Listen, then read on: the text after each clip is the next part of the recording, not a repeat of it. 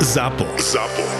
To sú už 2 milióny vypočutí za mesiac. 2 milióny. A za každým, keď počujete týchto 15 sekúnd, viete, že mohli patriť vašej firme, vášmu brandu. Toto je vašich 15 sekúnd v úvode každého podcastu úplne každej epizódy. Na týždeň, na dva týždne alebo na mesiac? To je na vás. Ozvite sa mailom na obchod zavináč zábava v podcastoch SK a rozlúskneme to spolu. Ak vás niekto dostane do hry v rámci podcastov, tak sme to my. My sme ZAPO, my sme zábava v podcastoch, my sme 2 milióny každý mesiac. Tak si ich ukradnite na 15 sekúnd. Korporátne vzťahy SRO 113. časť Výhodou tohto priestoru je, že v strede je veľká jedáleň, z ktorej sa dostanete do ostatných miestností. A koľko sa sem zmestí ľudí? Myslíte celkovo, alebo do jedálne? Sem, do jedálne. Mm, 60. Uf, to je asi málo. Málo? A nechceli sme malú svadbu? Hneď tu napravuje salónik, ktorý pojme ďalších 20. Oh, a to ale ty sú kde? Za salónikom. Luci, tak snad nechceš, aby sme ľudí rozdelili. Niektorí budú za trest jesť v salóniku a ostatní budú okolo nich chodiť cikať. Ale Zlatka som nepovedal, že to chcem. Prečo vlastne nejdeme do toho priestoru, ktorý sme si vyberali už vtedy? Lebo je vybukovaný na dva roky dopredu. Aj nedele? A čo sa vlastne pýta moju mamu, aj tak na svadbu v nedelu nedostaneme. Uh, chcete vidieť aj tanečný parket? Áno, poprosím. Prosím. Á, a nie je nejaký malý? Zmestí sa sem 80 ľudí? tak ale jedine na hriešný tanec. Na veľčík maximálne 50. Ak by ste mali viac hostí, sú tu ďalšie dva salóniky. Uh, dajte nám chvíľku. Luci, nemali by sme najprv spočítať, koľko budeme mať hostí? Ale tak Zlatko, do 100 sa určite zmestíme, neboj sa. A- Nič nehovor, 100 ľudí je stále malá svadba a mama slúbila, že nám s tým pomôže. Ale veď nejde o peniaze, ale tento priestor je divný. Okrem toho mám pocit, že bez mapy sa tu všetci stratia.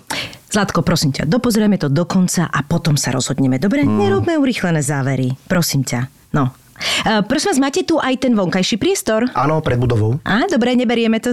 Teda samozrejme ďakujeme, ale hľadáme asi niečo iné. v slovenskom znení účinkovali Štefan Martinkovič ako Miloš, Miška Marienková ako Lucia a Richard Traubner ako prevádzkar. tak už sme to vlastne prezradili. Riško Áno. Traubner. Ja... Inak fakt ti to už niekto povedal, Nie, alebo nie? nie, nie, nie? Takže prvýkrát, prepačte sa vyzlečiem. Nech sa páči, Tak Miši, poďme na to to. Priestor. Takto začínajú podcasty. Dnes iná... Škoda, že to nevidíte. Triško inak väčšinou sa nevyzlieka, ale vidím, Ale že tak prišiel Richard. tvoja no. prítomnosť Je to tak, čo ti ju poviem. posmelila. Nemám už veľa príležitostí. Väčšinou už nechcú, neviem prečo.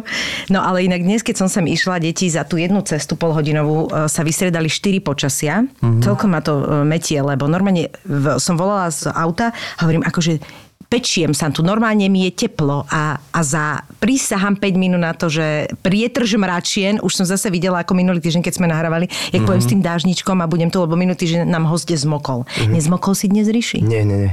Pozri sa, on je pripravený.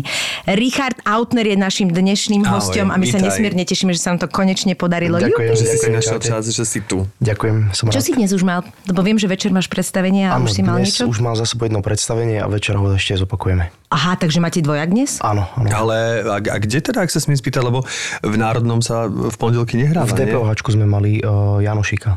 Aha, to je akože pre divadlo Arena vlastne. Áno, áno, áno. Áno, režia Jakub Novota, videl som to inak pekné predstavenie. Ďakujem. A tam vlastne aj spievaš. Áno, áno. No ale počkaj, ale to... Títo ale... herci, čo aj spievajú. Chápeš?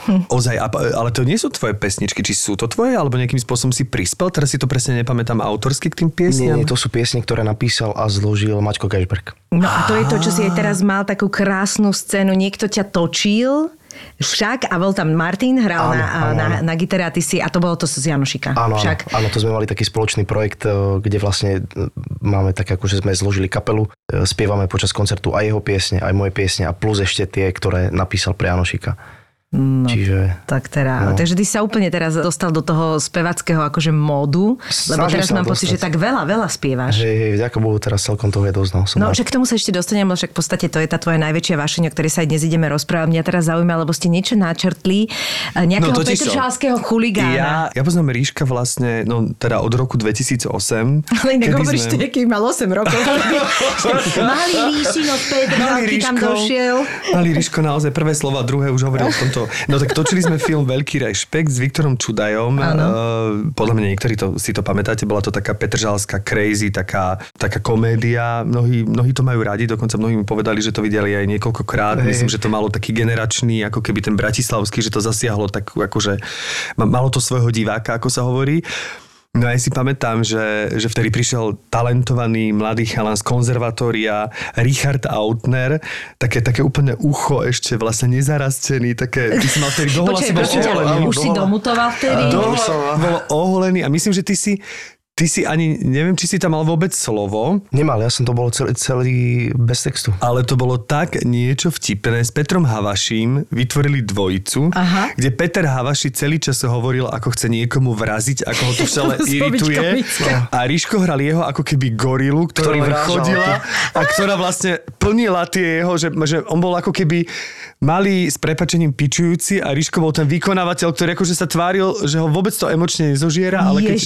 Toto je ono? Áno, áno, to som ja, toto je ono. Ja odpadnem? No. Tak to by som si ja vôbec nespojila, Ríško. A ja potom zrazu zomrem. Jaká petržalská gorila? No, Čože? strašne tam vtipný úplne. Čo A takové oné veci na sebe. A tu ste Peťa Oslika, ste tuto akože... Áno, áno, áno. mláčili. Áno. Okrádali sme. Okrádali. Vieš, a to si mal koľko rokov tu na? 18. Teda, neviem, či to tie vlasy, lebo ty máš naozaj také výrazné vlasy, proste husté, a že či to je naozaj tým, že tu si vyholený, že by som ťa nespoznal určite aj tým, že Hej, si hej. mladší, ale podľa mňa, že, že ty keby sa ostrihal, tak je to obrovská zmena. Je, lebo tam je. si aj nie si zarastený, vieš? Áno, áno. Ja keď som bez vlasov, mne to podľa mňa moc nepristane, ale vtedy som dve leta bol bez vlasov a bolo to praktické celkom, Je čiže... to prakticky brutálne. No ale ja, hlavne si ja úplne umrem, pôsobil. aj Peťo Havaš, no a Ježiš, počujem, to je a strich, strich, že vlastne takto som Ríška ako keby spoznal a potom som ho, ako keby dlhé roky o ňom nepočul alebo nevedel a zrazu mi Jano Koleník hovorí, že počujeme, že hrá s nami v bále taký veľmi šikovný posluchač herectva, že podľa mňa ho zobrali do národného vlasa Ríšo Autner. A ja, že to si robíš Myslíš, No presne, a zrazu som prišiel na ten bál a zrazu tento Ríšo, ten vyholený a tak ďalej sa úplne zmenil na jedného kultivovaného, jedného, nie že by si bol vtedy nekultivoval, tak to bola postava, no, ale tak my sme ťa prvýkrát tak zažili, takže nevedel som, že kol, nakoľko to hráš a nakoľko si Petržalský uličník. A zrazu uličník. jeden kultivovaný, jeden prejav, jeden sympatický, charizmatický človek na javisku a takto sa to vlastne a, a vlastne nakoniec ste do toho národného Čiže zobrali. uličník je slovo, ktoré používaš aj bežne vo svojom, alebo to máš z toho dubbingu, lebo akože to je jak Mike šliapni na ten pedál, nech dohoníme toho Nie. Galigana. Aha, a ja som myslel, že ako- uličník existuje. E, neviem. Však existuje, ale používaš to, lebo to už je jak archaizmus pom- pomaly. Ja neviem, no tak ako to inak? Hajzel? Nie, hajzel je iné. Lebo hajzel môže byť aj nie uličník. Áno, máš pravdu, hej. Grázel. Grázel, no. Áno, grázeľ. Ale to je za nami.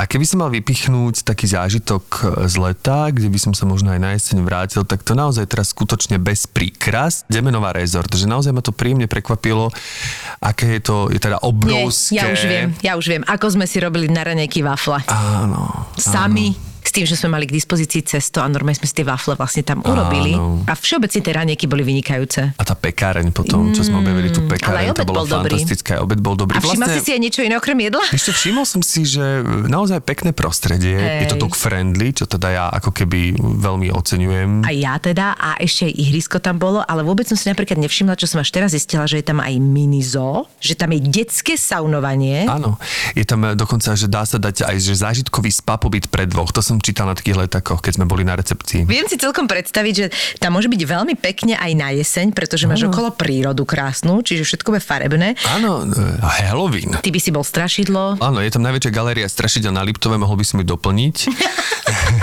Ale hlavne, a to ti chcem povedať, a to ťa podľa mňa nalákam, bude tam víkend s kačacími ohodami. No ale samozrejme je k dispozícii wellness centrum, fitness, masáže, požičovňa e-bajkov. Áno, to už e-bike to? No, To to, už, hej, áno, to áno, už áno. je A animátori tam určite tiež budú, keď sa budeš nudiť, Števi. Nie, naozaj si myslím, že ten Demenová rezort má zmysel aj na jeseň. Súhlasím. Takže keď chcete vedieť aj vy viac, tak si to zistíte na demenovarezort.sk.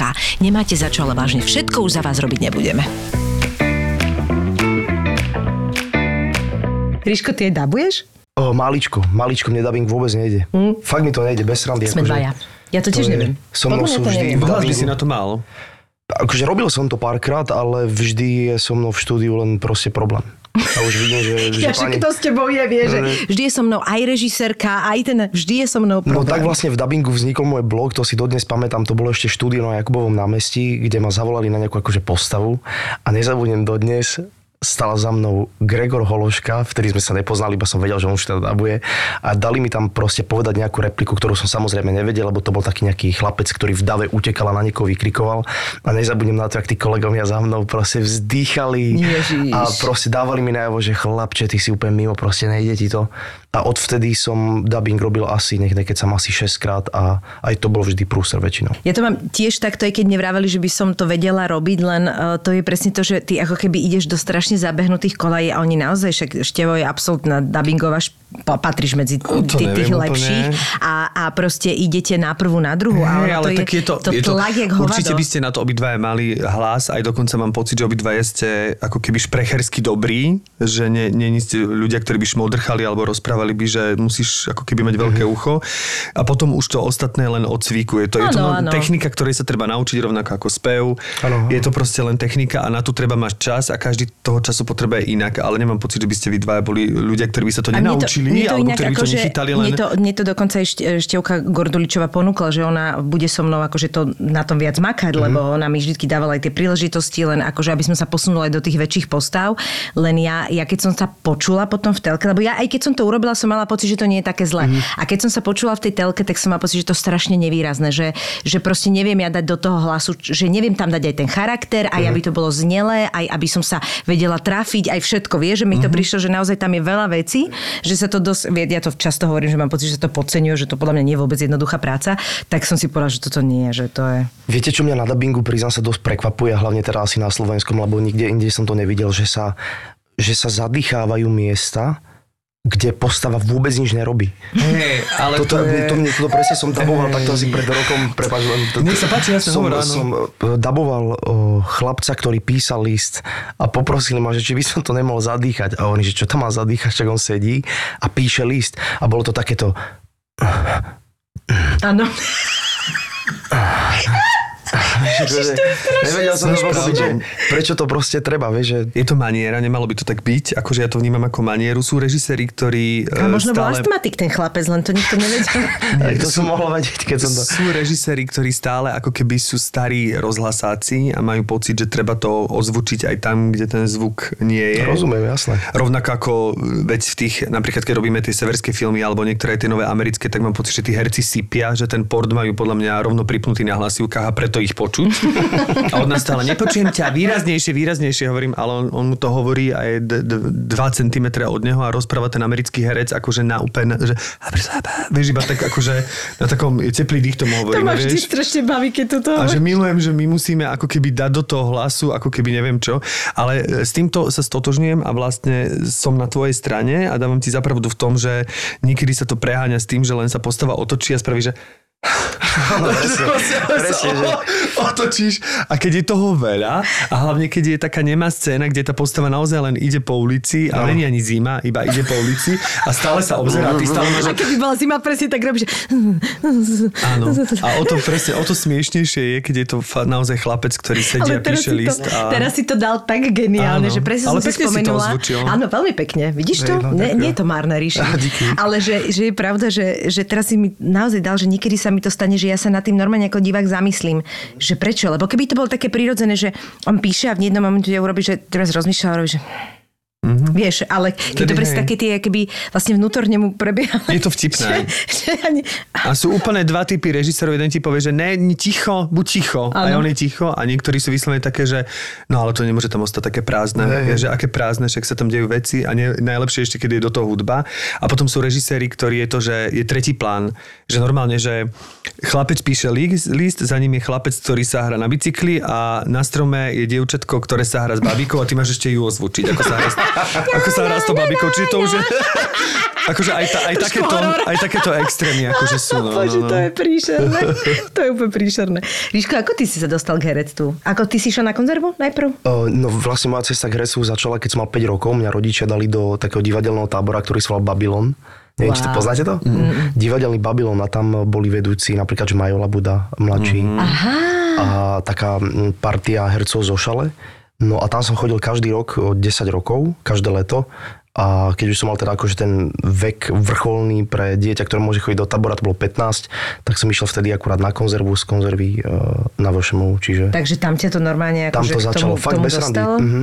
Že si dostal k tomu, že si chuť, takže labuda je na víne? Labuda majú, no. Je to možné. A Ale všetci okolo teda- neho, no. Lebo aj ja to tak mám. Ja som chcel byť od 6, ty od 5 rokov, čiže od 5 rokov si chcel byť hercom. Tak Ríšo vyhráva vlastne- potom. To by som zase ale klamal, lebo akože, keď som tam začal chodiť, mňa to strašne bavilo, lebo tam sme mali rôzne dielne, že tanečná, scenaristická, herecká, muzikálová, neviem čo všetko.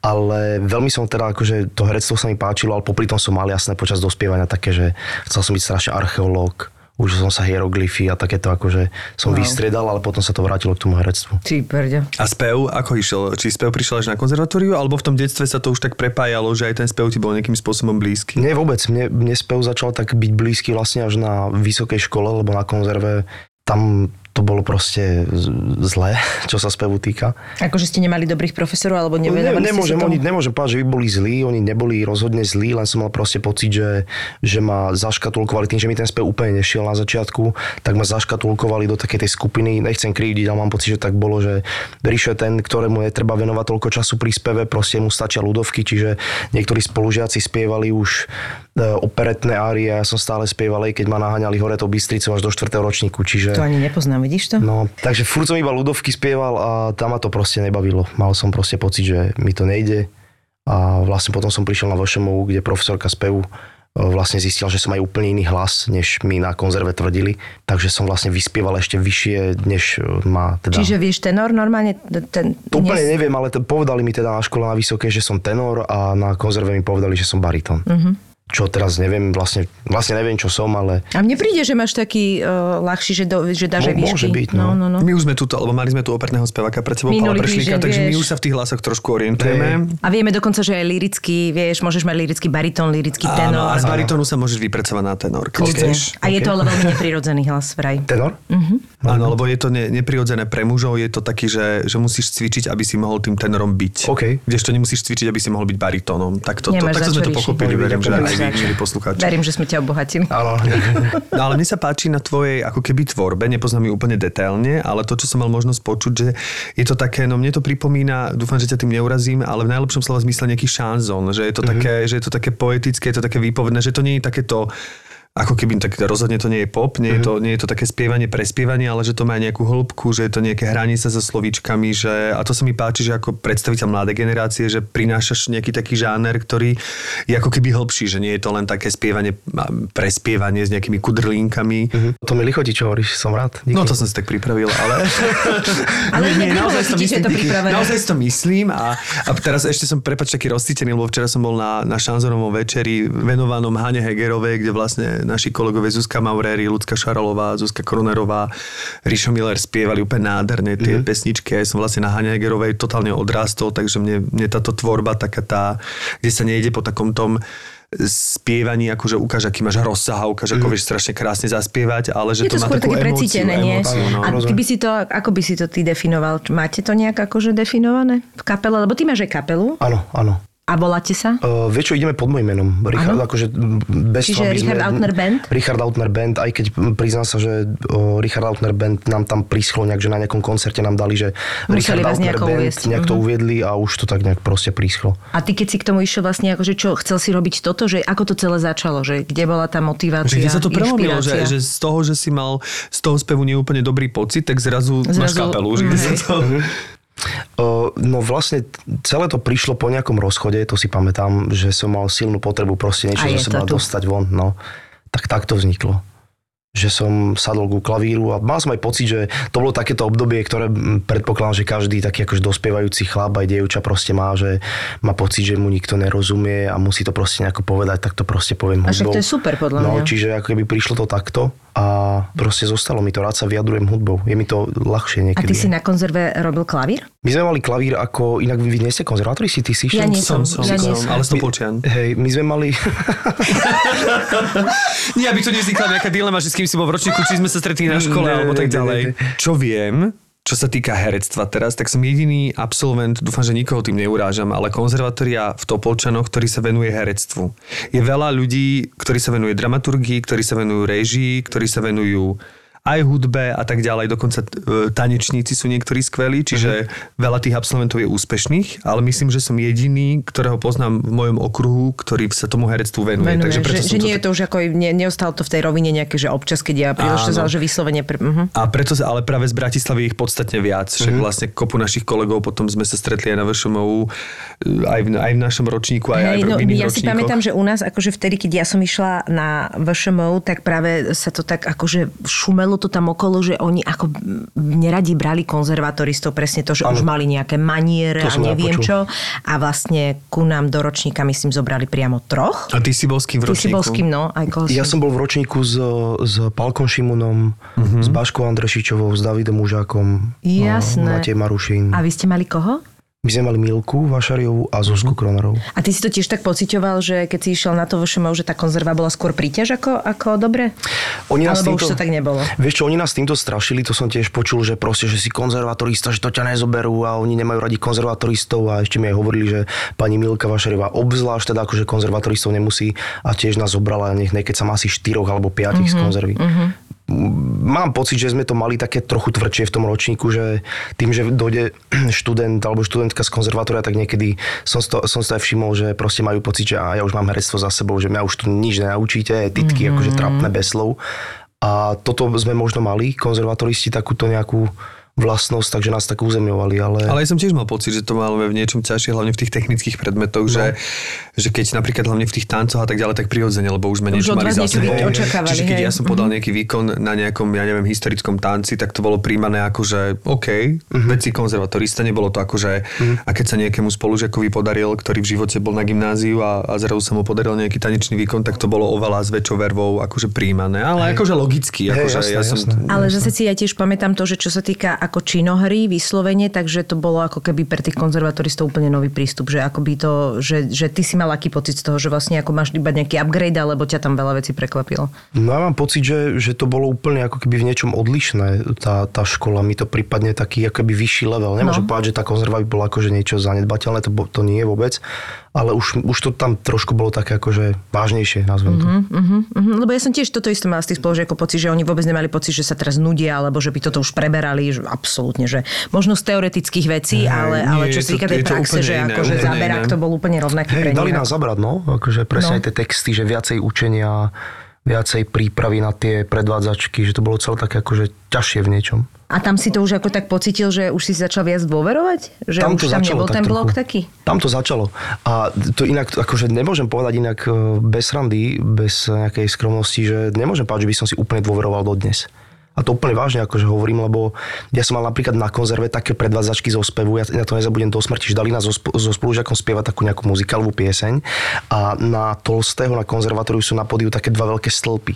A ja som to akože zahral na frajera, že sa opieram o stĺp, ale ja pri, pri speve, ale mne sa tak triasli ruky a nohy, že som proste sa musel niečo Ty sa uzemnil vlastne. brutálne, mne sa proste všetko chvelo a bolo to aj na vysokej som to mal e, problém so spevom, že keď boli nejaké predvádzačky, tak vždy som mal strašnú trému, ale už teraz je to také, ako že už sa tak zvykam na to, ale furt je to taký... Tak je to sranda, že si sa do toho pustil. No, no. Lebo to akože teraz, keď vystúpeš pred ľuďmi, že máte naozaj publikum, tak to asi nie je úplná sranda. Už je to lepšie, už je A čo to robíš lepšie. preto, aby si sa cítil akože... Lebo to, potrebuješ istý kolút alebo pokoj na to, aby si, aby si spieval, vieš? To je, tak aj Mm. na všetko to potrebuješ, aby ten výkon nebol rozhadzaný, ale po, pri tom speve podľa mňa to je extrémne. No jasné, to tak sa je ti to- hneď odzrkadli na tých hlasivkách. Jo, No nerobím akože nič špeciálne, nemám žiadne nejaké ako keby rituály alebo nejaké cviky, ale tak snažím sa dať tak ukludniť proste, že vidím, že tí ľudia na ten koncert prídu a proste chceš im ponúknuť najlepšie, čo vieš, tak nemôžeš to tam s roztraseným hlasom, ale už sa mi Neviem, stalo, či že... by toto ma upokojilo, tak ti poviem.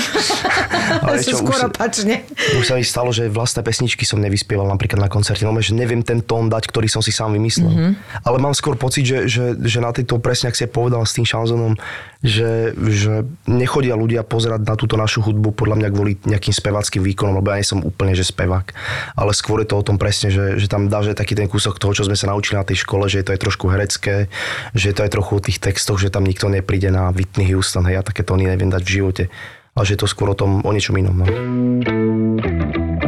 A kedy ste rozbehli tú kapelu? Bolo to už počas školy? Počas eh, štúdií VŠMU? Nie, nie, nie, my sme kapelu založili, o, pamätám si to presne, 31. marca alebo 30. 2011. 20. Že to je taká covidová vlna, že? Mne sa covidová zdá, že som to no. hej, hej, sledovala. My sme, my sme proste s mojím najlepším kamarátom, s Marekom Žilincom vlastne išli po ulici a som mu povedal, že založme si kapelu. On, že dobre, založme. A na druhý deň vlastne už sa spustil celý proces vydania albumov a A ten najlepší kamarát aj hrá na nejaký hudobný on je, nástroj? on je bubeník. On je bubeník, Bubeník, ale no. bol už v tom čase, keď si ho oslovil. Áno, áno. Aha, My sa poznáme z konzervy vlastne. Aha, čiže on študoval tam a vlastne... Áno, áno, áno. Študoval na konzerve e, bicie. My sme sa potom roky tak akože nestretávali, lebo ani na škole sme si nejak nemali čo povedať. A zrazu som ho stretol na ulici, potom Ja tretíkrát, furt štvrtýkrát. a ty sa chcel rozprávať. Hej, presne.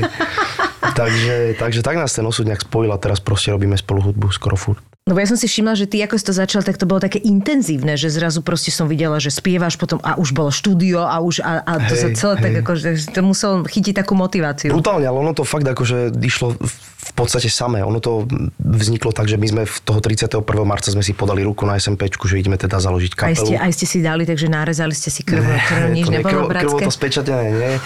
Ale, ale fakt je ten, že vlastne Marek v ten večer, keď sme si podali tú ruku, tak on zazdielal jednu pesničku, ktorú som mal vtedy na YouTube a na druhý deň, čo bol 1. apríl, sa nám vlastne ozvali z vydavateľstva, že by nám chceli teda vydať album, takže my už sme 1. apríla vlastne boli na stretnutí. A už nebol sa... to 1. apríl? To som sa pýtal. a Počkaj, nebol. akože 31. marca ste si podali ruku a 1. apríla už sa Presne vám tak. ozvali z Presne vydavateľstva? tak, presne tak, bez preháňania, lebo on vlastne v ten večer, on, on v ten večer akože- vlastne zazdielal tú pesničku jednu a mal v priateľoch na Facebooku o, vlastne šinu zo Slnko Records a tá si to vypočula v ten večer a prvého sa nám ozvala, že A či čo by to sme... bolo za pesničku? Odpovede. Tak e, to znamená, predtým, ako ste založili kapelu, už ste asi nejakú, niekde tú pesničku vyprodukovali, nie? No ja som ju mal vyprodukovanú sám, keď som si ju asi 5 rokov dozadu nahral v jednom štúdiu a dal som ju na YouTube. A to bolo všetko, na tam stála asi 4 roky. No a potom sa to vlastne takto spustilo. A bola to tá jedna z tých piesní, ktorá e, vznikla pod vplyvom nejakého vnútorného... Vôbec. Vôbec. Nie? Táto bola úplne že nerozchodová. Pieseň, pieseň odpovede je o násilí a vlastne napísal som ju ani, ani vlastne neviem. že- Nerozchodová inak dobrý názov pesničky. No, tak vznikla pesnička odpovede o násilí, ktoré vlastne ja som ani nepocitoval v tej dobe žiadne také, že nejaké násilie vo svojom okolí, ani som nevidel žiadnu, žiadne násilie vo svete. Ten, no, vo svete samozrejme bolo v tom čase, ale, ale nejako ma to nezasahovala tá téma. Zrazu som to napísal a, a proste už to bolo, už to išlo. No a odtedy normálne, jak to, jak to máte? Jak máte často skúšky, jak to funguje? Ako dokážeš, lebo však e, vlastne vtedy na to trošku bol čas, lebo korona, ale Hej, teraz už hej. si naplno Hej. v národnom zasa a vlastne aj točíš, takže jak to zvládaš? No je to také, že tým, že nás je v kapele 7, tak sa veľmi ťažko dávame dokopy termínovo. To sa Dosť ťažko. to- Čím viac teda ľudí, tým väčší problém. Perkusie, ty si spev, alebo... Perkusie, spev, uh, jeden saxofón, trubka, bas, gitara, To je bicie. super. výborné. Keď tam máte tieto dýchové, to hneď No, musí to, je hneď parádne. inak, no, to Je mega. inak znie. Ale inak, keď si spomenul toho Maja Labudu, tak ja viem, že aj oni v Astorke majú nejakú takú, lebo aj, pe- aj tento Pališimun, aj že oni, že tak sa to nejak rozbehlo, že nejak tí naši nejakú- herci majú potrebu teraz sa dávať do kapiel. Akože majú Astorkovú kapelu? Mm-hmm. Môže byť. No, mne sa zdá, lebo ja viem, Môže že byť. keď sme točili, tak o, sme ešte Paliho večer viezli naspäť do, do divadla a oni Môže tam byť. ešte... Pali gitarista, on, on dobre hrá na gitare, no. No, no, no, takže, takže sranda celkom, že tak nejak sa to celé rozbehlo no, a teda neviem, že či to oni majú tak akože pocitovo, že na tých nejakých svojich veciach divadelných si tam zahrá Mhm. ako kapela, však to je milé. Ale teda u vás je to také vážnejšie, že... No máme taký cieľ, že chceli by sme, ja by som teda jedného dňa aj bol rád, ak by som sa tou hudbou mohol trochu aj živiť, no. Mm-hmm. Je, že takto, že by si chcel tak akože preklenúť, alebo, alebo ťa to láka, že úplne, že No, je tá hudba, mám pocit, že je mi taká bližšia v niečom. hej, lebo to nie si prvý, inak uh, sedel tu aj Danko Fischer, No, vlastne tvoj kolega to z. Národného divadla tiež Áno. tak bol taký akože napomedzi, že herectvo je fajn, ale zrazu ako keby oveľa viacej vidí v tej hudbe. Áno, áno. No my sme s Dankom Fischerom dokonca aj na šatni spolu a debatu o hudbe a o herectve sme mali XY krát. A fakt je ten, že tá hudba je, obzvlášť keď si píšeš vlastnú hudbu, aj vlastný text, tak je strašne slobodná. Ten pocit mm-hmm. je fakt, že neopísateľný, lebo však to poznáte ste herci, že proste už to, to možno aj niekedy nebaví proste stále hovoriť texty, ktoré ti niekto napíše, ktoré sú super častokrát, ale musíš e, robiť tú postavu tak, ako chce režisér, alebo tak, ako chce dramaturg. Málo kedy sa ťa niekto spýta, že ako by si to chcel urobiť. A Ale tak proste- mm, preto som v autorskom divadle, lebo niekedy, No, v tom- si, niekedy si to napíšem sám tie repliky a, Jasné. a zahrám si to tak, ako ja chcem. No ale samozrejme tiež je to Rozumiem, potom Ale- toto je super, no. Ale stále, áno, stále sme vždy na konci toho, toho pracovného chvosta, že vlastne stále splňame nejaké ambície ľudí, ktorí sú nad nami a je jasné, že v istej chvíli to môže byť vyčerpávajúce. Je to tak. Je to tak. tak. predstavujem v tom národnom majú toho Moliera a proste Ríšo hovorí, vieš čo, ja by som toto zmenil, túto repliku. Sa Môže to úplne. Ako sa cítiš v národnom? Koľko si tam vlastne rokov? Ty si išiel hneď po VŠMU do, do národného? Uh, áno, áno. V piatom ročníku ma tam zobrali a cítim sa tam akože dobre. A koľko si tam rokov už, Ríško? 6 alebo 7. Koľko to už fakt? Mám pocit, že som si musel vytvoriť taký, taký vlastný svet tam, aby som sa tam cítil tak... eh, Takú komfort- bublinu nejakú, takú že bublinku, tak presne, akože komfortnú. Nie všetko, čo sa, čo sa deje v divadle, ale to je jedno, to je v akejkoľvek robote, tak hej, nevždy hej. je to úplne príjemné. Ale dobre, teraz sa cítim fajn proste. A v koľkých hrách tam, hrách tam teraz si? Mm, 12 by to malo byť zhruba, 12. Takže jak často hrávaš? No ale je to niekedy hrám e, v týždni každý deň a niekedy je 2 dní voľno, 3 dní voľno, barziak, ak to naplánujú. Tak ale že by tých som mal- večerov voľných nemáš, hej? No ani moc nie. Máš kedy mať, mať frajerku? Máme, Ríško? hej, to našťastie mám. Áno? Akože na toto si čas nájdem. No, tak na toto dobre. si čas nájdem, to potrebujem akože urgentne mať aj nejaký... e, Ty slat, urgentne potrebujem mať frajerku, akože. Nie, ale taký ten, ten proste taký ten kontakt sociálny aj inde ako v- divadle, lebo No však Ježiš, stále Mária. trávim Takže máš frajerku kvôli sociálnemu kontaktu? Nie, srandu si robím. Lebo milujem, Luisa, milujem. Takže... Tak pozdravujeme. tak, no. A vznikla nejaká pieseň už? Uh, nevznikla, nevznikla. No, ale ale tak- možno vznikne. No. Mám jednu takú pieseň, volá sa Ocel Kalena, je to pieseň o túžbe a myslím si, že tá je o nej. Hoci som ju napísal dávno, dávno predtým, než som ju stretol. Tak možno si si ju privolal. Možno hej, no. Teda. Prepáčte, ale museli sme. Museli sme kuriéry za peklo v Papuli naživo presunúť, lebo išli ste hrot. Meníme dátum, meníme priestor, ale nemeníme zostavu ani cenu. Ideme do väčšieho, lebo je vás veľa a my si to najviac vážime. Takže príďte v piatok 28. októbra do kina Úsmev v Košiciach. Kurieris a peklo v Papuli naživo s hostiami. Lístky zoženieš na www.zapotur.sk Whitney, baby, one more time. time. No a poďme ešte k gukerkám. To ma celkom zaujíma, lebo to je vec, ktorá tak prešla tými sociálnymi sieťami. Ja si pamätám, lebo áno, no tak pre hercké povolanie nie je úplne jednoduché mať kerky, aj keď ja teraz fakt ešte stále, keď idem niekde na nejaký casting, alebo mám kostýmovku a niekto ty máš kerku a potom také, a vždycky, a nemáš tým problém, tak mám pocit, že sme v 18. storočí Hej, stále. hej. Ale bohužiaľ je to tak, že stále sa stretneš s make-up artistami a hlavne tí, čo robia v divadle, tak nie sú na to zvyknutí, že nemajú tento arzenál na to, aby, aby sa Áno, zbavili tvojej kerky, lebo napríklad maskery, maskery uh, vedia, aké materiály na seba naukladať, treba, aby vytvorili vrstvy a vedia aj tie farebné, ale napríklad to kopeckrát stále vidieť, vieš. Mhm, A dnes už proste tá technológia je tak ďaleko, že keď im stačí jeden sprostý sprej, len bohužiaľ väčšinou ho musíš kúpiť v zahraničí, ktorý naozaj zamaskuje tú kerku, takže nevieš, Ale zamaskuje tak, že sa neotlačí na kostým? A samozrejme, na to sú normálne spreje, ktoré vlastne ti prejdú, ako, ako existujú na make-up, že vlastne tie, počkaj, to, čo majú dievčata dnes na tvári, čo sú také tie tutoriály po sociálnych sieťach, to je normálne, to sú vlastne vl- vrstvy umeleckého, to je umelecké dielo, to ja nechápem. To keby oni nemali na to tie spreje, ktoré im to fixujú, tak mm-hmm. nemôžu mať frajer, alebo frajer môže všetky košele a trička odhodiť, to je proste šialené. A to je vlastne ten istý princíp, to sú fixátory mm-hmm. a to je dnes už taká technológia, že to ti vlastne stačí fakt podľa mňa dve, tri veci na to. Akože netvrdím, že je to super, keď je niekto úplne celý pokerovaný a teraz má zrovna predstavenie, kde je do pol nahy a každý večer ho musí kompletne celo presprejovať, ale nevidím v tom až taký problém. A stále je tu u nás to taký humbuk, že ma to tak celkom zaráža. Je, je, je. Však, Úplne, no a jak, si, jak teda k tomuto prišiel, kedy prišiel ten moment, že ti pretiekol ten pohár a povedal si si serem na to? Proste. Pamätám si to úplne presne, bolo to asi 4 mesiace, 4 mesiace dozadu, alebo 5. A mal som taký, také 3 dní, kedy sa mi strašne ťažko dýchalo. Fakt sa mi strašne ťažko dýchalo a ja som si vtedy vlastne uvedomil, že... Že je to túžba po kerke, Že je to- ktorá, ono to ktorá zne- ti sedí na Že s kérkou sa ti bude dýchať lepšie. A boli to, no, hej, toto bolo dobré, ale e, vlastne boli to 3 dní, kedy som si uvedomil vlastne, že nikto mi nedáva za ruku, že tu ešte zajtra budem. A to teraz fakt ako myslím smrteľne vážne. A ja som, ja som mal debaty so svojím otcom o kerkách už keď som mal 16 rokov, som proste rodičom pilil uši s tým, že sa chcem dať potetovať a vyhovárali mi to, chcel som sa dať vytetovať rôzne proste blbosti, ktoré dnes už by som samozrejme nechcel. Ale nakoniec som ich predsa ukecal na jednu, keď som mal 17. A takto vo mne bublal ten pocit toho, toho tetovania sa, lebo mne sa páči aj tá komunita v podstate ľudí, že tí kamaráti Tatery sú fakt strašne príjemní ľudia, hej, ktorí na prvý pohľad pre niekoho môžu pôsobiť ako, že to sú gangstri, bacha, dajte sa na nich pozor.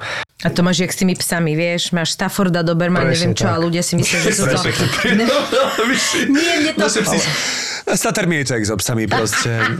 Ale áno, je to tak, že človek sú to no. najmilšie psy na svete, Áno, áno, vieš, a že len ten, ten hej, výzor no ich je to- proste dostáva. Každopádne do je to o našich ľudských predsudkoch, ktoré Je to tak. sú proste neskutočne silné v mnohých Ďakujem ti, oblastiach. že ťa mám. Je to tak, ako hovoríš, no. absolútne, akože kvitujem, čo je No. psíčkarské, dobre vieš, ja... Bože môj. Hej. A prepáč, a pamätáš si tú kerku prvú? No asi Áno, áno, už stále pamätám, máš, pamätám, že? je to napis e, tuto na ľavej ruke. Luisa? Si vtedy vedel? Nie, nie, nie, nie to, mám tam napis teatrum, divadlo som stal Aha. Ale tak to je 17. pekné. no. Takže to mi zostalo a takto vo mne bublal ten pocit, že som si povedal, že ja si to idem urobiť tú radosť a nehľadiac na to, či mi to bude spôsobovať problémy v robote alebo nebude. Lebo on je to vlastne taký, taký prirodzený, by som, selektor práce. Lebo prídeš niekde a povedia si, a pokerovaný, zavolajte ďalšieho. Tak to presne viem, že to je tá robota, kde ma nechcú ako Autar, ale chcú ma tam iba ako toho človeka. To síce proste- hovoríš veľmi krásne, ale e, musím povedať, že bohužiaľ na tomto našom trhu akože je super, keď si to môžeš dovoliť takto selektovať. Ale tej, ja to tak pocítim, že tých príležitostí stále nie je toľko, aby Mhm. si si to mohol... Ne... Lebo podľa mňa nás je hrozne málo takých, kde naozaj je to o tom, že chcú teba, teba a je mi úplne jedno, ako vyzeráš, ale proste chcú teba a tým pádom robia všetko oni preto, aby ťa tam mali. Stále majú tu možnosť vyberať si minimálne z 5 až 10 ľudí, Áno, ktorí by áno. toto zvládli a keď ty si pre nich problém máš t- kerky, tak je to obrovský. Čiže bodaj by to takto bolo, Ríško, akože, lebo to by bolo super. No, Vieš len- lebo aj ten pocit k tomu tetovaniu, mm, ja som nadobudol pocit, že, že mám pocit, trikrát pocit v jednej vete. Ale po, v tom znamená, že si pocitov- pocitovo založený. Že, Čiže že sa emočne, emočne ideš na to. Myslím si, že sa častokrát s hercami, a nielen na Slovensku, ale verím, že to aj inde, trochu nakladá ako s produktom. A toto, mi, toto mi strašne, som vás prekvapil, teraz som povedal, čo? A e, mne to extrémne proste vadí, taká komunikácia. Nemám to rád a myslím si, že tieto kerky to ako keby tak proste vyriešili tento problém, že povedia ti, o, a vieš čo, moci pokerovaný, proste chalanísko, choď preč. O, ja proste nechcem takú potom robotu. Rozumiem. Akože Takže ty si rebel, Ten ty prístup si sa mi páči. rebel. Ne, myslím úplne, že som, že som rebel, ale, ale zase si naopak vážim aj to, že už prišla robota, kde, kde som sa teraz pýtal, či nevadia kerky a povedali, nevadia, budeme to zakrývať. A o to viac si to vážim, lebo to mi prípadne ako prístup, Super. že tým ti vlastne povedia, že chceme proste teba a je nám jedno, že, že Ježiš, to máš je to kerky. hrozne príjemné. A Ja som, si ja som, vážil, aj no. ja som presne, ja som zažila aj režisérov, ktorí povedali, že ale mohli si to asi možno aj dovoliť, že musím bohužiaľ povedať, že to boli dvaja Česi Mhm, a bolo to presne o tom, že ne, že kerky, že proste ako keby to pre nich už nebola vôbec nejaká prekvapenie, že to je súčasť tej roboty a ešte povedal, že a toto mi to vôbec neprekáže, že ona je moderná. Alebo, alebo bolo to, že tak to prekrieme, Mhm. ale u nás na Slovensku sa s tým často stretávam, že stále je to problém. Aj keď teda ja to mám na miestach, že som nad tým premyšľala trošku Števy? Števko, Nie, len nie. teraz sa pozeral na ruku, tak som rozumel, že Nie, či nie. zvažuješ, kde si dáš tú Nie, kerku. poviem ti e, potom hneď, ak dopovie, že, Aha. že, že akože vtipné to, že, tak to poviem hneď teraz už, keď No. si ma, že, už keď si ma poprosila, Už keď som už keď si ma vyzvala k slovu, že ja som práve teraz minulé leto točil a vlastne mi malovali kerky, vieš, mi to prišlo vtipné, že vlastne, že No. chceli odo mňa, aby som mal kerku a nemal som ju, tak mi ju vlastne museli ako keby za každým na to nakrúcanie A inak toto je zvláštne, keď hovoríš, lebo napríklad v takomto biznise, ako sú ľudia, čo robia uh, uh, akoby postprodukciu obrazovú, neviem ti to povedať normálne, že tam je, ta, že to sú ľudia, ktorí sú za kamerou v, tom našom, uh, v tej našej práci istým spôsobom, tak tam normálne mi jeden uh, kamarát môj povedal, ktorý si dal urobiť kompletne celé dve sleeves, akože obidve ruky má, aj, to, aj sa mu to takto predlína už rôzne. A tiež ho chytilo to z, z, proste zo dňa na deň a v priebehu dvoch rokov je proste pokerovaný celý a úplne to miluje,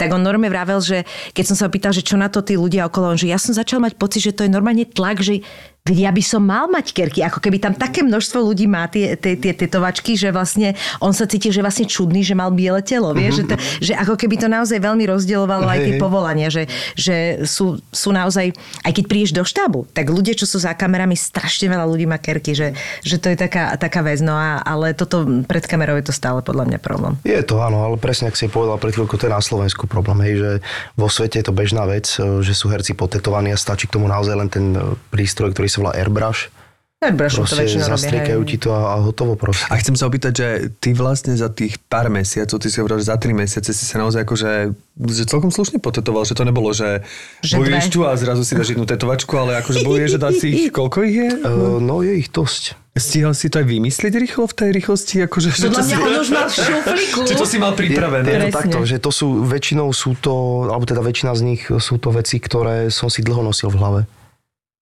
Že by som ich ako keby chcel mať pri sebe. A čo, Ako- čo by si napríklad, alebo vymenuj také nejaké 3-4, teda sme v podcaste, čiže žiaľ vizuálne ťa nemôžeme úplne, ale tak podporíme to nejakou fotkou, ak budeš e, súhlasiť. Jasné, jasné. Vyzlečíme ťa na Vyzlečeme. fotke.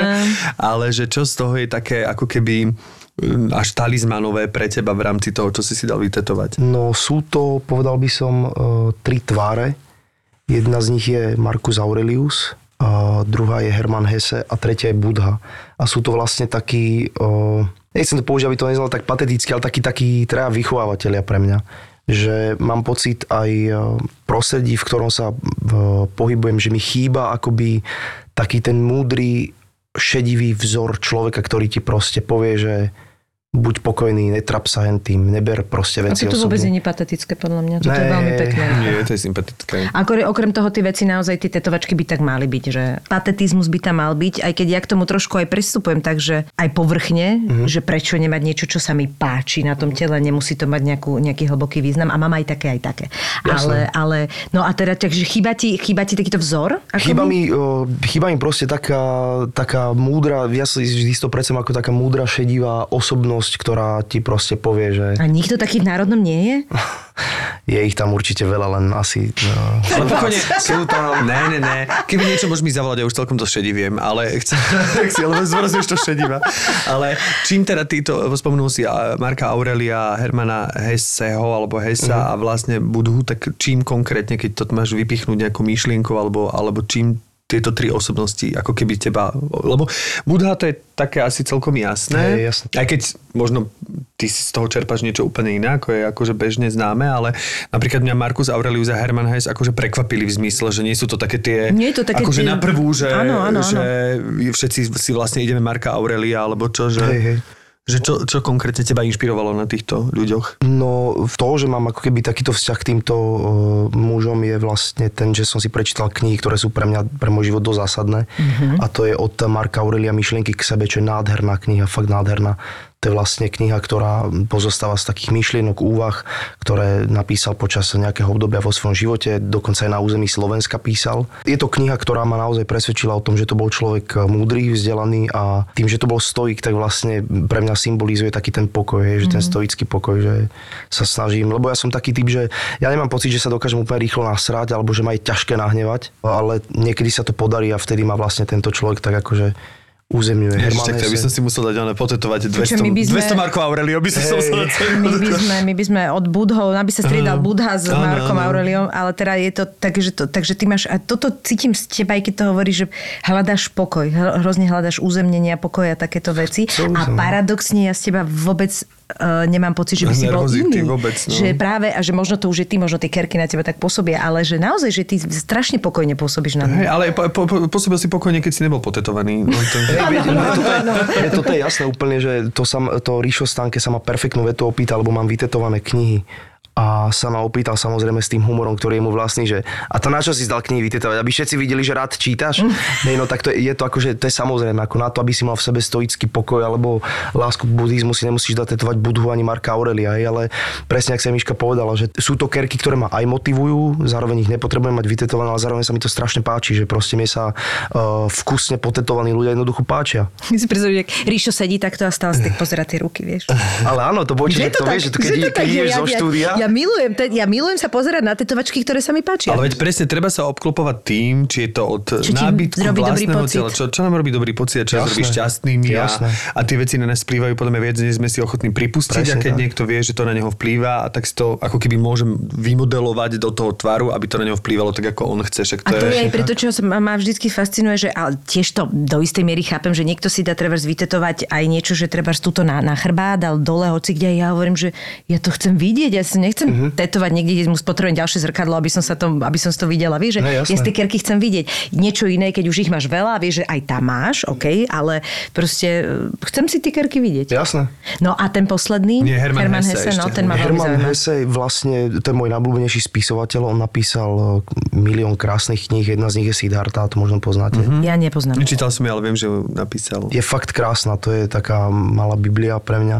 On mi je zase blízky tou svojou filozofiou, že on tým, že jeho otec e, pôsobil ako nejaký delegát v Indii, tak on bol veľmi taký akože založený spirituálne, že sa zaujímalo o hinduizmus, buddhizmus. A ja tie jeho knihy milujem, to sú fakt akože veľmi dobré čítanie. A táto čiže- je o čom? Táto, akože keď to vieš, iba tak. Siddhartha je v podstate o, život Budhu. Život budú. Mhm. Aha. A ty máš k týmto, k týmto východným uh, kultúram taký vzťah? Hej, hej.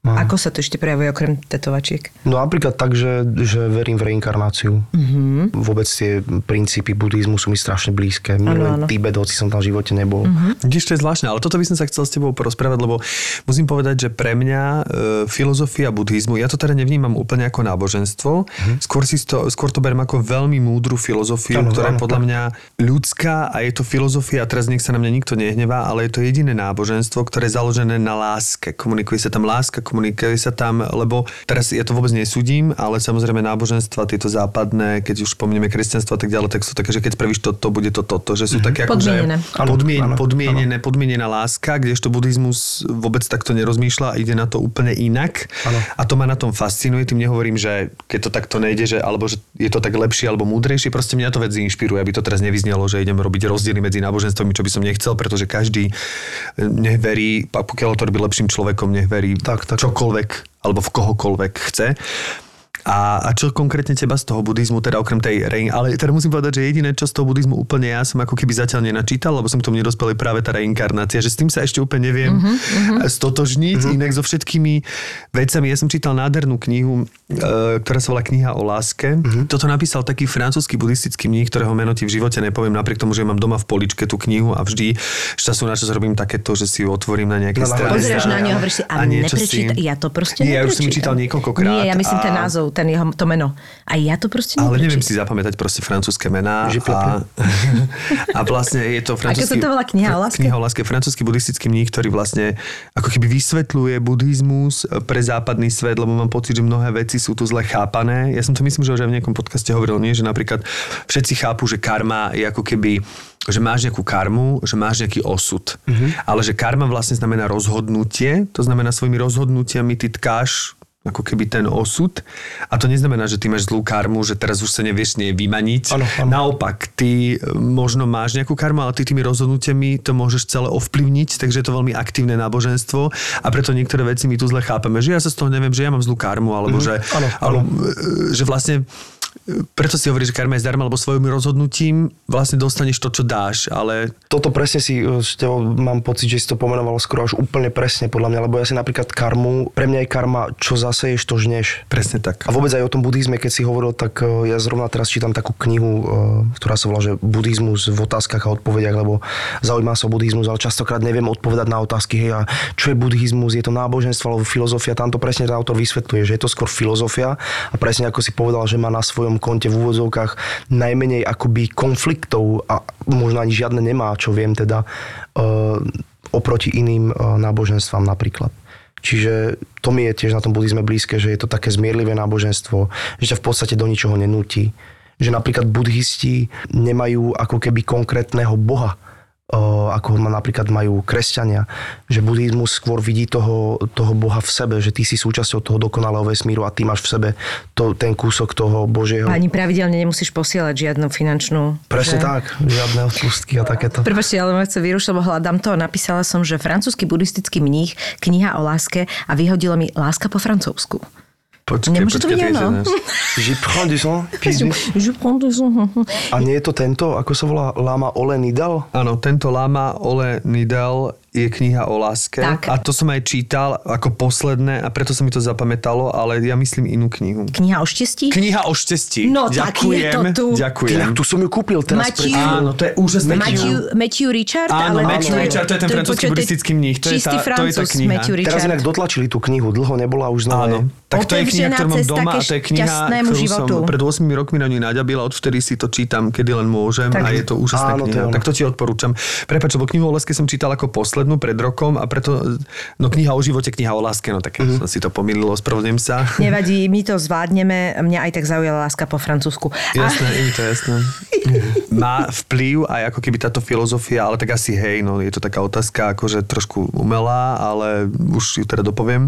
Hej? Že či táto fil- ale nemusíš, akože stále to môžeme Nie, poviem im, že, že táto filozofia aj na tvorbu tvojich piesní, alebo dostáva sa aj do tvojej tvorby, že vlastne e, presakuje táto nejaká filozofia, ktorú si ty ideš aj takýmto spôsobom, alebo vôbec plánuješ to nejak akože zhudobniť tieto, tieto myšlienky, alebo, alebo nie je to pre teba, je to intimná záležitosť, nie je úplne vhodná pre to, akože pre verejnú publikáciu. Taká zložitá otázka celkom. Ne, Sam- dobrá, mňa dobrá, dobrá, dobrá otázka. Trochu to tam presakuje do tej mojej hudby, ale tak nenápadne to tam dávam, lebo nechcem to úplne, lebo nemám pocit, že ľudia to potrebujú, aby niekto na teba v hudbe alebo kdekoľvek inde proste na teba pušoval, že toto je správne a takto funguje život, ale proste niekde to tam tak eh, nenápadne, ako keby dávam ten svoj názor.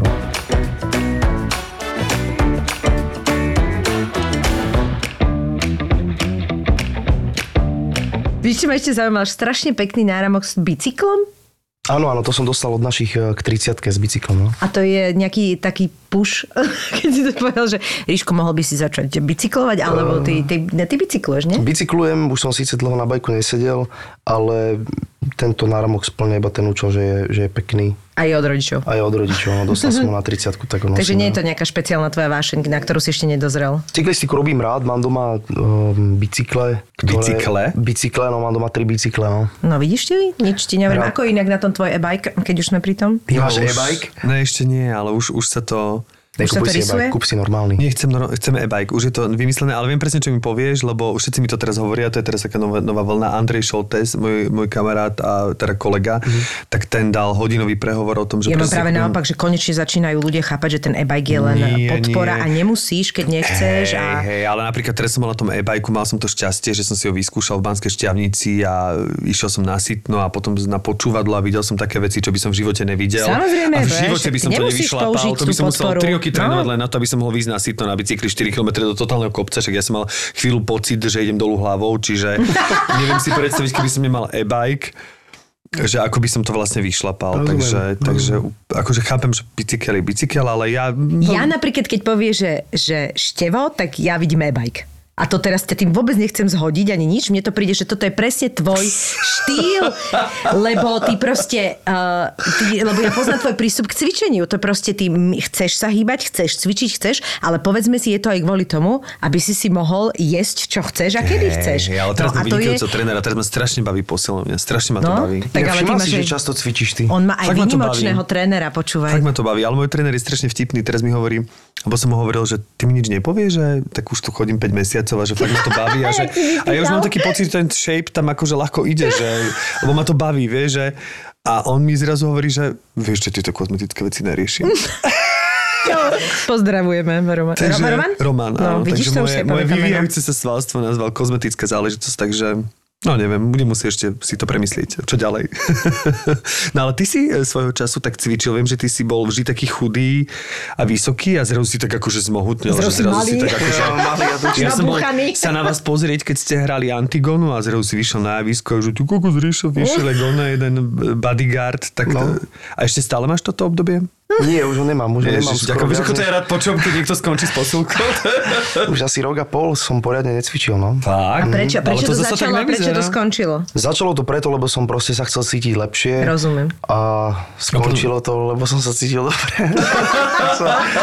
Takže lepšie sa už nedá cítiť, tak končím. Takže som začal proste papkať. Ja, ja mám hlavne strašne rád jedla, milujem nutelové palacinky a takéto tieto...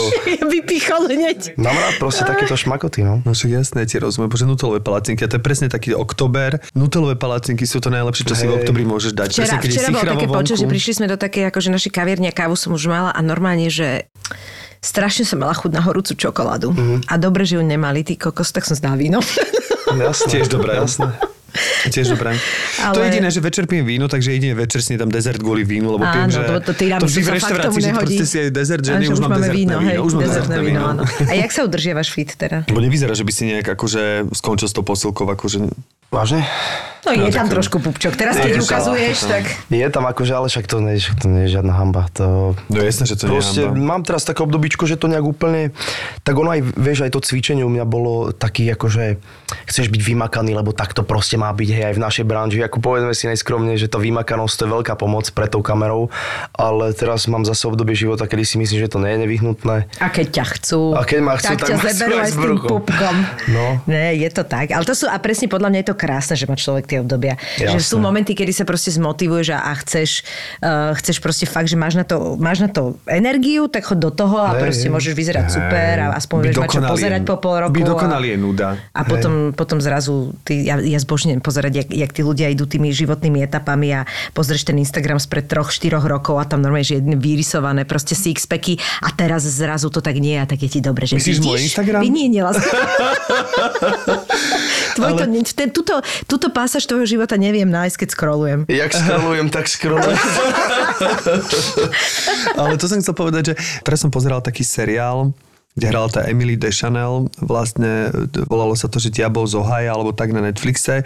Je to také veľmi príjemné bečko, ľahko mysteriózne, čiže není to to odporúčanie. Akože je to v pohode, ale není to, že okamžite už teraz to pozerajte, ani počúvajte podcast, není to tento level. A Hral tam jej muža taký týpek, taký herec, nepoznám ho veľmi, ale ešte si hovorím, že takú zaujímavú tvár má takú akože taký, že nie je to úplne typický ako keby krásavec, ba priam bol taký polodivný, ale akože v dobrom to zhovorím, že na zrazu presne tam bola postelná scéna, lebo však bez toho by nebol Netflixový seriál, takže Emily Deschanel táto uhrala tam ale 800 tisíc spodníčiek a tak ďalej, aby úplne sa, lebo však som pochopil, že tiež už trošku asi má rada nutelové palacinky, takže, takže úplne to nechcela dať akože rozbaliť, no ale za to jeho povyzliekali. A, a strašne mi prišlo také, že paradoxne, že by som čakal, že hral bežného muža, dokonca takého stavby vedúceho, takého ako keby šedivého človeka, nemyslím šedivého vlasmi, alebo Myslím, šedého pochopil. akože a osobnostne. zrazu sa vyzvykol od A zrazu sa vyzvykol a boli to akože sixpacky a mne to prišlo také, že aj voči tej tvári, aj voči tomu, čo to zosobňoval, mi to nehodilo, prišlo, že sa to nehodilo, že, že nehovorím, že by mal byť pupkatý, ale že tak normálny, že mne už chýba tá normálnosť v tom, že pritom nemám rád normálnosť, akože to slovo a tak ďalej, ale takéto, že však Tak sme severské taký, filmy taký, taký, taký, tak áno, presne tie severské filmy mám rád, že tam proste aj tí hlavní hrdinovia nie sú, nie sú, Sú to hej. Sú to bežní ľudia a nie sú dokonalí postavou a mi to príde také, že mám pocit, že to zo všetkých strán sa to na nás rúti, Áno, že vlastne, áno, že je to ako keby... Ale že vlastne six-pack, sranda je, že- is the new black, že vlastne... že áno, áno.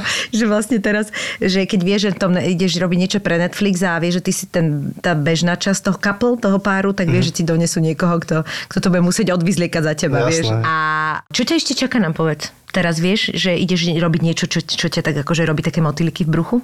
Mm. Alebo ani ne. Asi ani nie. Ide, no vlastne áno, ide sa robiť o, taká inscenácia v divadle DPOH o Imrichovi Lichtenfeldovi, to bol človek, ktorý založil Kraumagu, tak tam by som mal hrať toho Imricha Lichtenfelda, tak na to sa teším. To je veľká vec. Mm-hmm. Tak kapelka bude pokračovať. Kapelka, to je moja najväčšia radosť teraz, čiže na to sa teším. A ako to je s textami, že, že ako si často na to nájdeš čas, alebo sú to také náhle inšpira- inšpirácie? Myslíš alebo... v piesni? Uh-huh. O, to vždy tak príde nejako spontánne. Keď si sadnem s tým, že idem napísať text, tak nikdy nenapíšem. Alebo iba kúsok, ale väčšinou to nestojí za nič. Kedy by mal prísť uh, druhý album? Druhý album Nechceme snad- pušovať, ale akože... Nechceme pušovať, ale Ríška je na Instagrame. Všetko toto treba povedať, akože naozaj zasa. Ďakujem. No, druhý album asi v priebehu nejakého pol roka, roka by sme chceli dať von. A už aj máte nejaké piesne, už aj existujú? Hej, hej, už sú, už sú napísané, už sú v podstate akože pripravené na nahratie. Len tým, že je nás sedem a ten čas nie je úplne veľa, tak sa tak ťažko organizujeme, ale postupne by sme to chceli všetko dať von. Tak držíme palce. držíme palce, Ďakujeme, to, díky. to sa tešíme veľmi. Díky tak moc. nech si to teraz spieva, nech si to aj hrá podľa potreby. Ďakujem. Nech sa ti to tetuje. a držíme palce. Ďakujeme veľmi pekne, že si si našiel čas. Ja vám ďakujem, že ste ma pozvali. Díky. Podstate žijeme perfektný prasačí život. No a čím je väčší hlad, tým sú romantickejšie predstavy o jedle. Zaslúžime si poriadnu facku pozitivity a liek proti lenivosti. Nechce sa mi ísť cvičiť, mám málo dopamínu, nemám drive ísť do posilky a potom si spomenieš, že kúsok od tvojho bytu otvorili nové fitko a prvý vstup je zadarmo. Z knihy je jasné, že jeden z najlepších predpokladov uvoľňovania dopamínu pri akejkoľvek činnosti je zmena. zmena.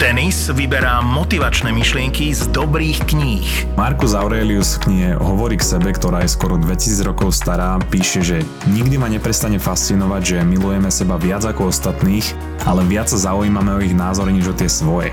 No a či sa to niekam posunulo, my sa dnes vďaka sociálnym sieťam snažíme zaujať ľudí, z ktorých väčšina nám je ukradnutá, ale ak vyjadria názor, tak ho príjmame ako od človeka, ktorého celý život poznáme a extrémne si ho vážime. Podcast o malých veciach, ktoré ti môžu zmeniť pohľad na život. Také tie rečičky o osobnostnom rozvoji, ktoré by ťa mohli baviť, lebo sú okorenené humorom. Pretože náš mozog nepotrebuje nejaké sofistikované výhovorky na to, aby sme ho presvedčili k tomu, aby nič nerobil. On sa totiž snaží byť efektívny a snaží sa šetriť energiu a preto ľahko naletí aj na takéto výhovorky. Hackni a manipuluj svoj mozog pri počúvaní podcastu Mozgová atletika. Sme zábava v podcastoch, sme zábava na Instagrame, sme zábava na TikToku. Zápo na TikToku je Zápo oficiál. Daj oficiálne follow a sleduj najnovšie Reelska a TikToky by Zápo Official. Zápo Official.